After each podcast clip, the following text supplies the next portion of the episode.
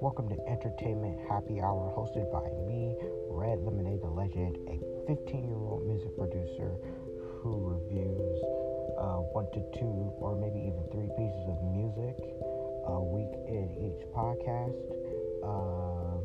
a TV show, and a movie.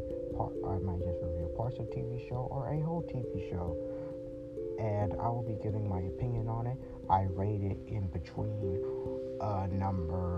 a certain range, 1 through 10, so I might give something between like a 2 and a 4, because there are really aspects of whatever I was reviewing that really sucked, and other things in that thing I was reviewing that doesn't suck. So, hope to see you there. Entertainment Happy Hour.